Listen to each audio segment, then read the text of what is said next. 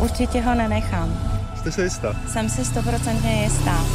To by muselo být něco, něco co by nás uh, jakoby v uvozovkách donutilo, ale bohužel mám o to dítě strach. Nástup koronavirové varianty Delta vede po rozvolňování v řadě zemí k nové obezřetnosti.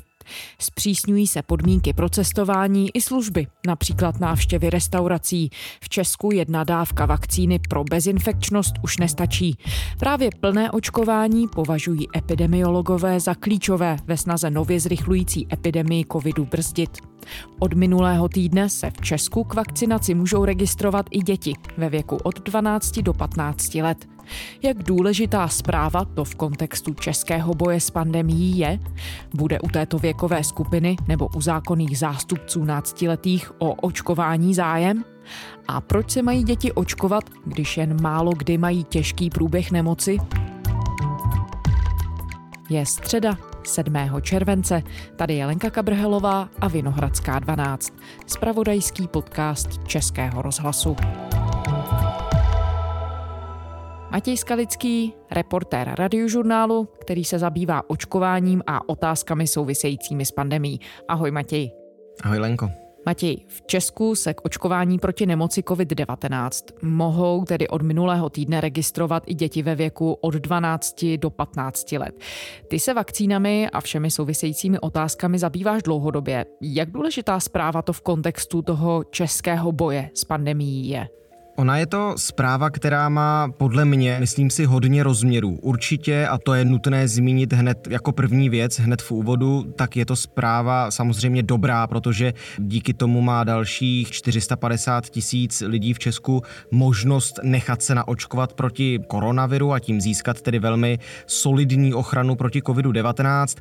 Zároveň je to zpráva, která přichází se začátkem prázdnin, kdy bude pro spoustu dětí ohromně složité se vejít s oběma dávkami tak, aby jim to nějakým způsobem nekolidovalo s různými tábory a dovolenými a tak podobně, přičemž tady nutno zmínit, že Evropská léková agentura umožnila očkovat děti od 12 let už před měsícem na začátku června.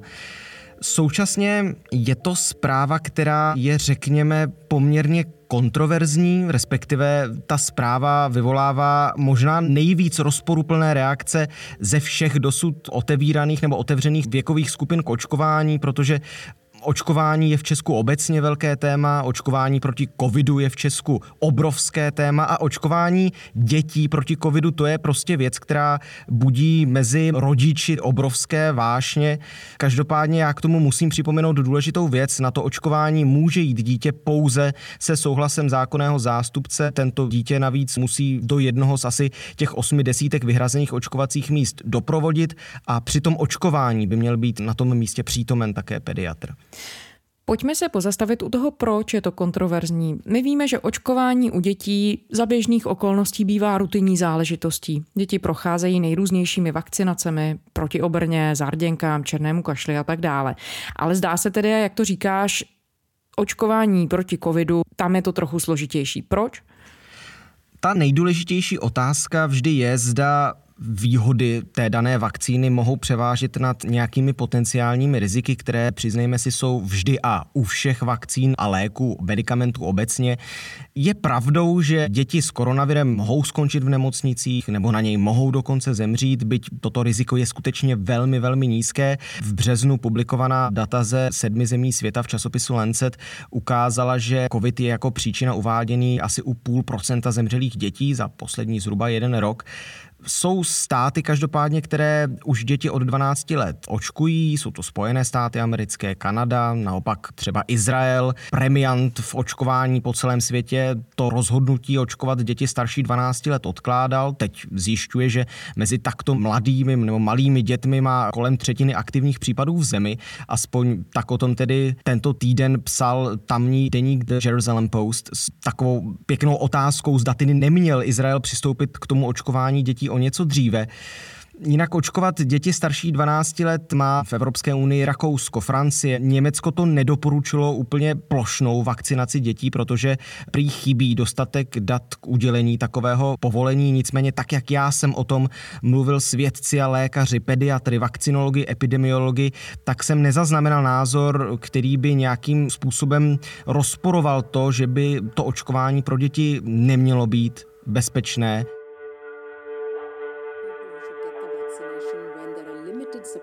Vaccines available in the country, we recommend that we start with healthcare workers and frontline workers who are at very high risk of exposure to the infection, also elderly, the people who have underlying illnesses that make them at high risk to develop severe disease. K té otázce možná ještě jeden rozměr, jedna věc. Stanovisko Světové zdravotnické organizace, ta také nedoporučovala plošné očkování dětí, ne však z toho důvodu, že by ty vakcíny pro ně měly být nějakým způsobem závadné nebo nebezpečné, ale z etického hlediska.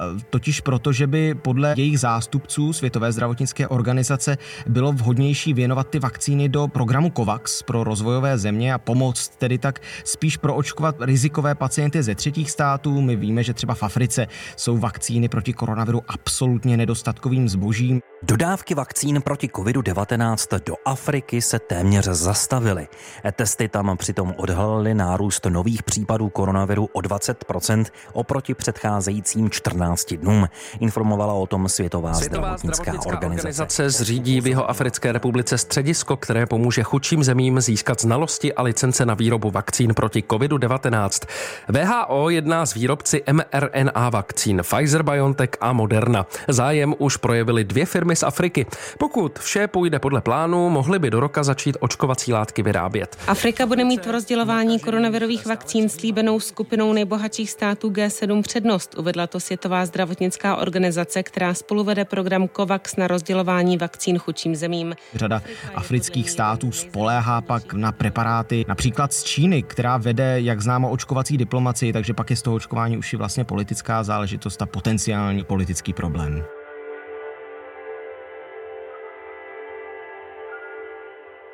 Jak to tedy zmiňuješ, těch aspektů, jak se na to očkování dětí na 12 let dívat, je celá řada.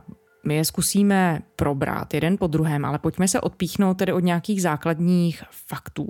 Jakou vakcínu v Česku tedy děti 12 až 15 let staré dostávají? Je to jiná nebo stejná vakcína jako dospělí? Stejně jako děti 16 letí a 17 letí, tak i děti od 12 do 15 let mohou zatím dostávat pouze preparát firm Pfizer BioNTech, žádnou jinou očkovací látku pro děti od 12 let Evropská léková agentura zatím neschválila. Od začátku června jí sice leží na stole žádost také od americké firmy Moderna, která taktéž vyrábí vakcínu na bázi nukleových kyselin, tedy tu mRNA vakcínu, stejně jako Pfizer, ale dosud to povolení nedostala, byť se to očekává v příštích týdnech.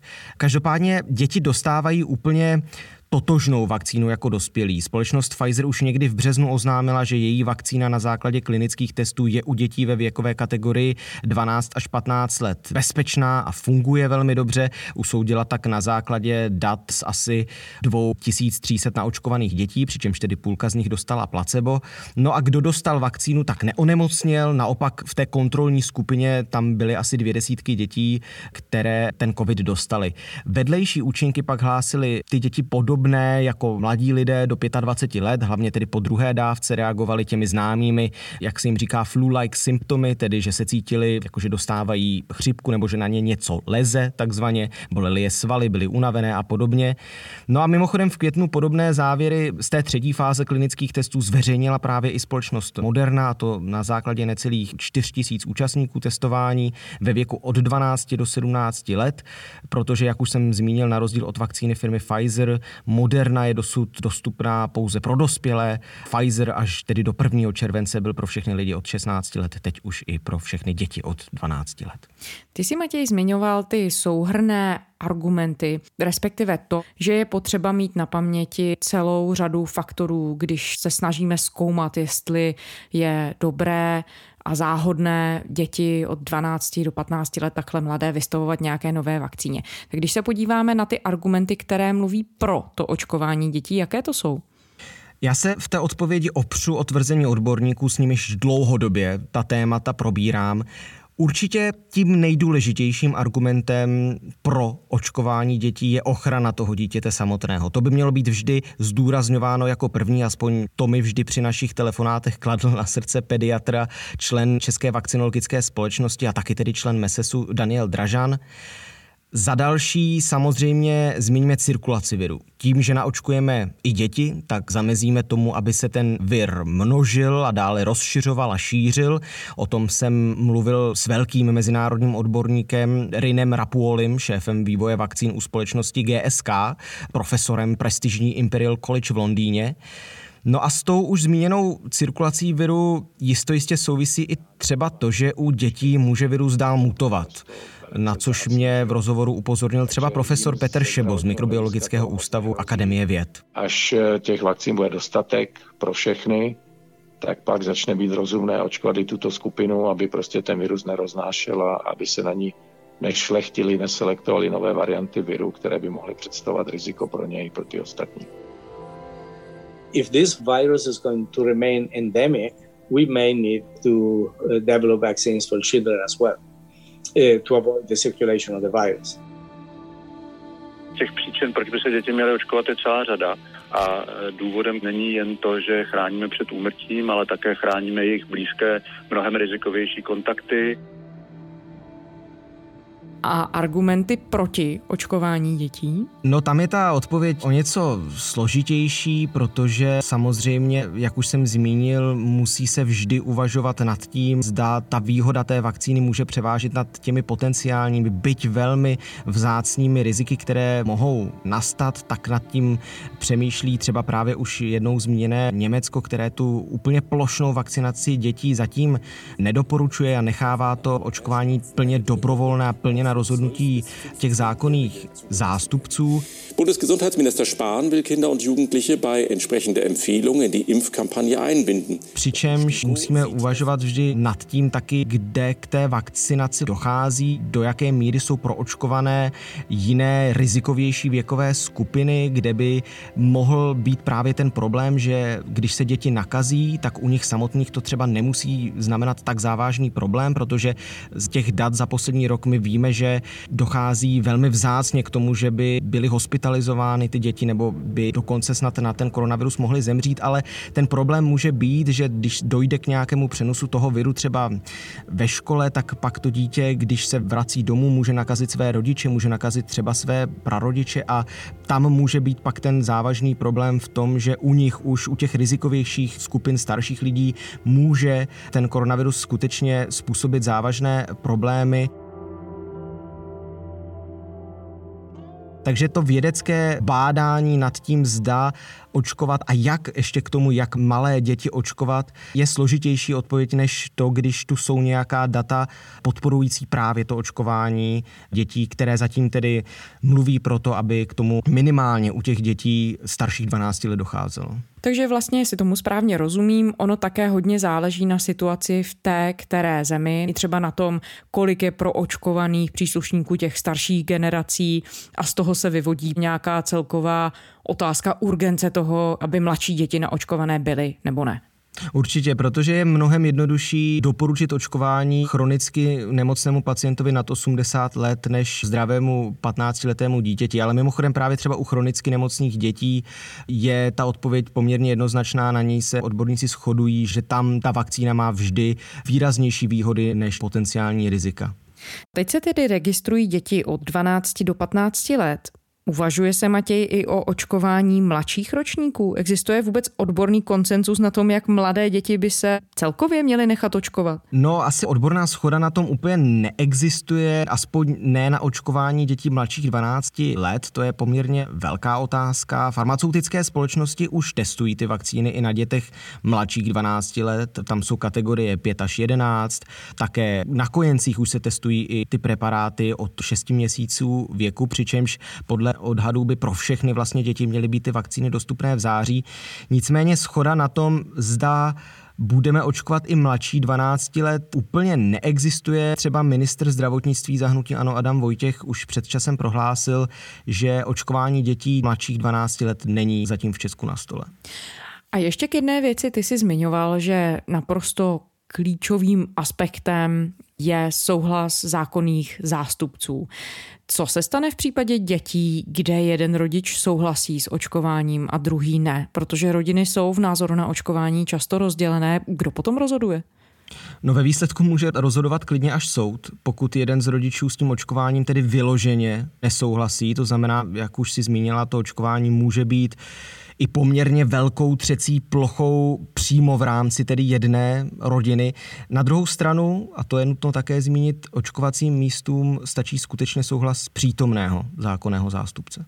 A pokud se říkal, že tedy v tom českém kontextu považují experti za důležité, aby se děti v těchto věkových skupinách očkovaly, co víme o tom, jak moc se koronavirus šíří v těch dětských kolektivech, ve školách, vzdělávacích zařízeních nebo třeba potenciálně nějakých prázdninových táborech? Jak klíčové to tedy je z toho pohledu očkování, aby tyhle skupiny vakcinované byly? Tak loni to bylo podhoubí, ta mladší věková kategorie pro šíření toho viru a pak se to ukázalo naplno v září a na podzim. My teď také vidíme, jak se koronavirus šíří mezi lidmi, kteří tedy zatím nejsou pořádně naočkovaní a jde opět zejména tedy o mladé, u níž ten zájem, a o tom se hodně mluví, dosud prostě není tak velký jako u těch starších lidí, rozhodně tedy ne v porovnání třeba s těmi nejstaršími seniory.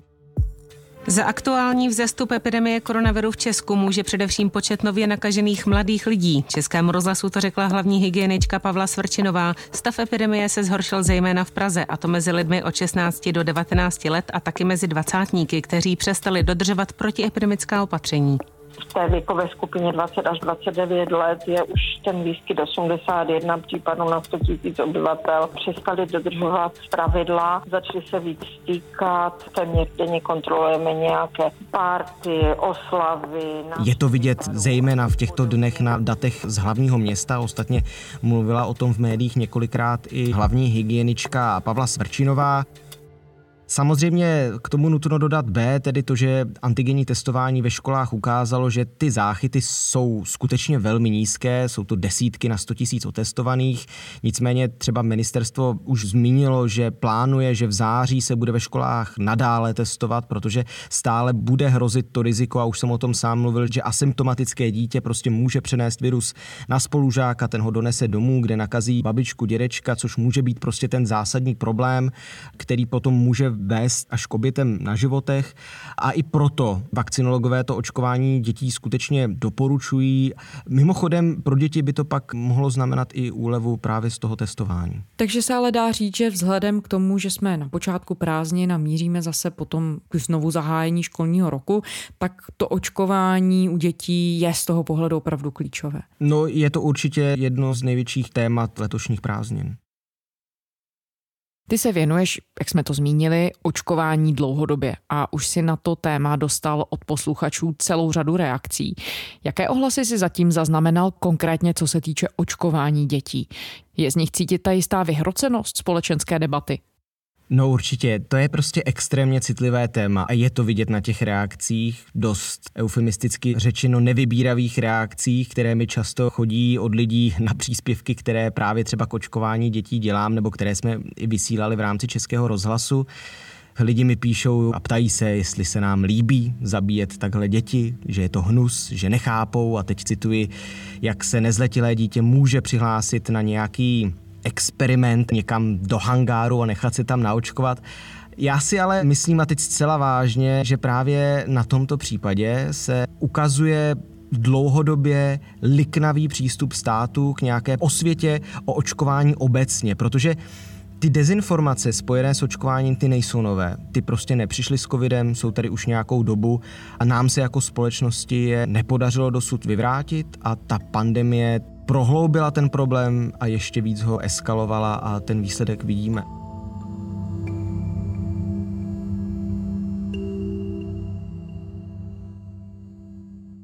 Nicméně opět k tomu dodejme tu druhou stranu mince, totiž, že rodiče mají často řadu zcela legitimních argumentů, nebo spíš otázek možná k tomu očkování, mají pochopitelný strach o své děti a chtějí pro ně to nejlepší a opět se vracím k té otázce výhod a rizik vakcín obecně.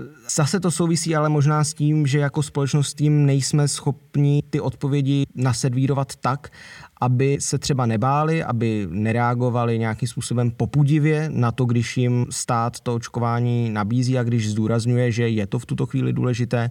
Možná bychom měli ještě trpělivěji, citlivěji vysvětlovat, proč by se děti očkovat měli, proč je to důležité a proč to může být důležité nejenom pro to dítě, ale právě třeba i pro jeho rodiče, pro prarodiče, pro tu celou společnost jako takovou. Když teď, Matěj, rozšíříme záběr od té nejnovější skupiny, která se může v Česku očkovat dětí 12 až 15 let starých, a rozšíříme ten pohled obecně. My víme, že se v zemi zastavil pokles případů koronaviru a ta epidemie podle odborníků znovu začíná sílit. A očkování, jak podotýkají, je klíčovou záležitostí. Jak na to tedy obecně Česko teď s očkováním je? Kolik lidí je chráněných? V Česku se dlouhodobě daří očkovat přes 100 tisíc dávek denně, spíš teď přes 110 tisíc dokonce. Nicméně počet prvních dávek se trvale klesá, to je trend. Teď už se pohybujeme pod 30 tisíci ve všedních dnech a nic moc na tom určitě nezmění ani to otevření registrací pro ten půl milion dětí nad 12 let. Jinými slovy, Česko už je dle mého zatím největším rozpukem očkování, dále se to tak říct. Jsme prostě v situaci, kdy máme naočkováno přes 5 milionů lidí aspoň jednou dávkou, což není ani polovina všech Čechů. A k té aspoň 70% hranici pro kolektivní imunitu je prostě hrozně daleko. Byť Česko samozřejmě je i do velké míry promořené, takže spousta lidí bude mít i nějakou míru imunity po tom prodělaném onemocnění. Tak či onak důležitá data jsou ještě ta, že to ukončené očkování Zatím má 3 a čtvrt milionů Čechů, ani ne třetina populace a to je asi ta, nechci říct nejhorší zpráva, ale je to prostě zatím málo, protože jak známo, vakcíny proti té mnohem nakažlivější delta mutaci koronaviru po první dávce prostě nefungují úplně ideálně. Ta účinnost je kolem 30%, to číslo často zdůrazňuje pan profesor Roman Primula, epidemiolog a bývalý ministr zdravotnictví. Ta čísla vycházejí z dat, které máme z Velké Británie, kde se prostě ukazuje, že vakcíny na deltu účinkují velmi dobře, ale člověk skutečně potřebuje obě ty dávky v případě těch dvoudávkových preparátů, aby byl plnohodnotně chráněn. To jsem se tě právě chtěla ptát, jak zásadní roli tohle všechno hraje ve snaze zpomalit tu koronavirovou variantu Delta, která, jak už vidíme, začíná decimovat země, teď už i v Evropě, například Rusko s ní bojuje velice intenzivně. No, vakcíny jsou samozřejmě naprosto zásadní. Vakcíny AstraZeneca i Pfizer podle dat anglického úřadu pro veřejné zdraví chrání s účinností přes 90% proti vážnému průběhu COVID-19, vyžadujícímu hospitalizaci, i když je to onemocnění způsobené mutací delta.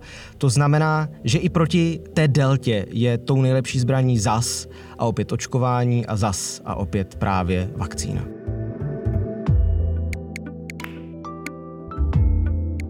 Matěj Skalický, reporter radiožurnálu.